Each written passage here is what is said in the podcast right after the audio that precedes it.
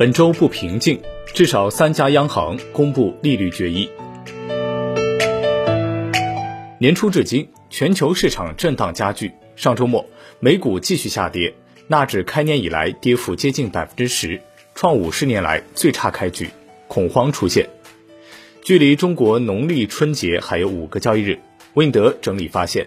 节前的一周交易，全球市场并不平静。除了多个国家将公布重要的经济数据，还包括美联储在内的至少三家央行公布利率决议。最近两周，美联储官员进入晋升期，全球市场处于定价博弈阶段。本周四凌晨，美联储将公布一月利率决议，随后鲍威尔将发布货币政策新闻发布会。市场目前最关注的点在于美联储会鹰派到何种程度。及本轮加息周期的终点在哪里，以及资产负债表最终停留的规模会是怎样的水平上？目前已有投行给出七次加息的预测，以及第一次加息五十 BP 的超级鹰派预测。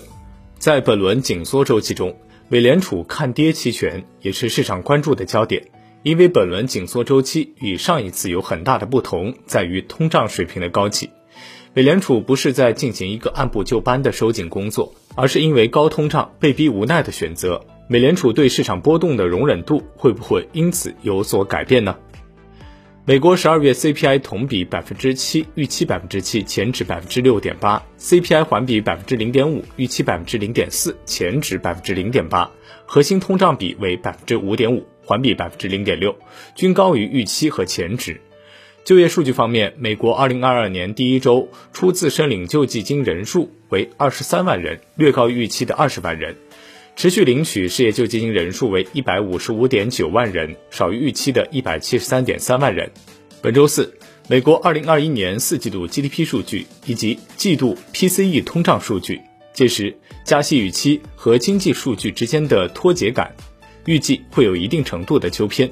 但无论如何，本周美股市场。乃至全球市场对美联储的态度有可能出现两种状态：一是，在靴子落地之前的观望，交投更为清淡；二是，在靴子落地之前的激烈博弈的交易预期，市场波动增大。除了美联储，加拿大央行、南非央行也会公布利率决议。一月三十号，中国官方制造业和非制造业 PMI、财新制造业 PMI 也会随之公布。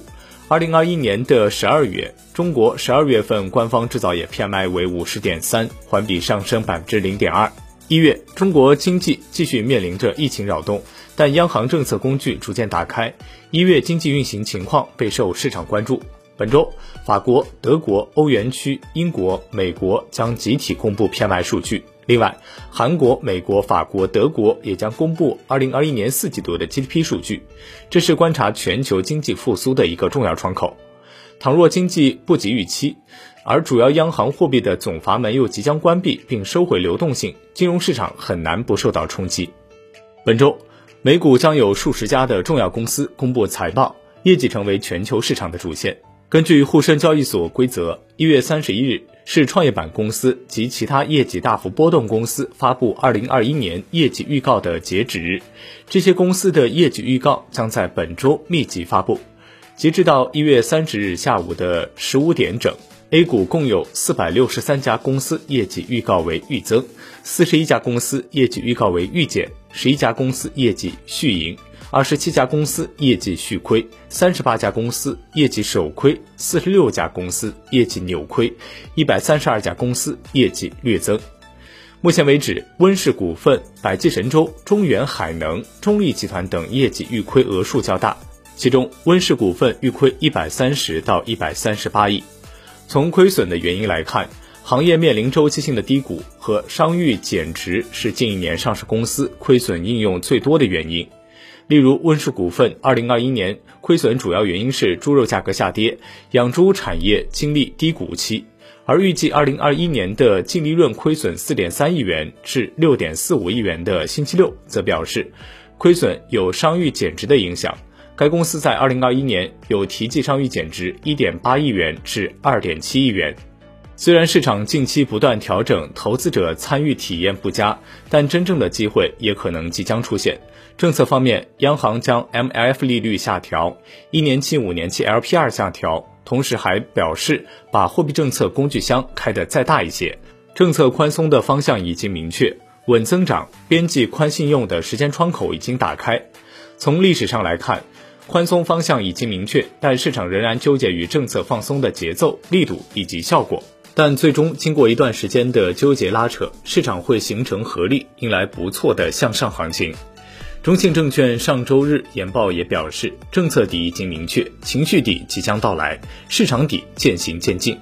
建议继续紧扣两个低位蓝筹布局，迎接上半年的行情起点。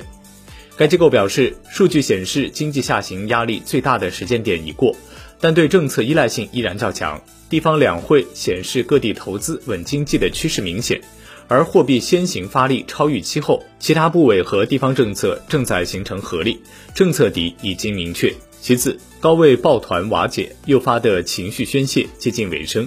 市场短期调整既偏离货币宽松趋势，也偏离政策支撑的基本面趋势，内外资金行为分化意识佐证，情绪底即将到来。紧扣稳增长主线，围绕两个低位继续布局优质蓝筹，具体包括。一是基本面预期仍处于低位的品种，重点关注前期成本问题压制的中游制造，如汽车整车、锂电电芯、光伏设备等；基本面预期仍处于低位免税文娱内容的消费。二是估值仍处于相对低位的品种，建议关注地产信用风险缓解后的优质开发商、建材和家居企业，经历中概股冲击后的港股互联网龙头，以及具备新材料等新业务。发力能力的精细化工企业。好的，以上就是今天财经头条的全部内容，感谢您的收听，也欢迎您的关注和转发。本节目由万德金融终端 APP 制作播出，万德金融终端 APP 现已免费开放注册。我是陈生，我们下期再见。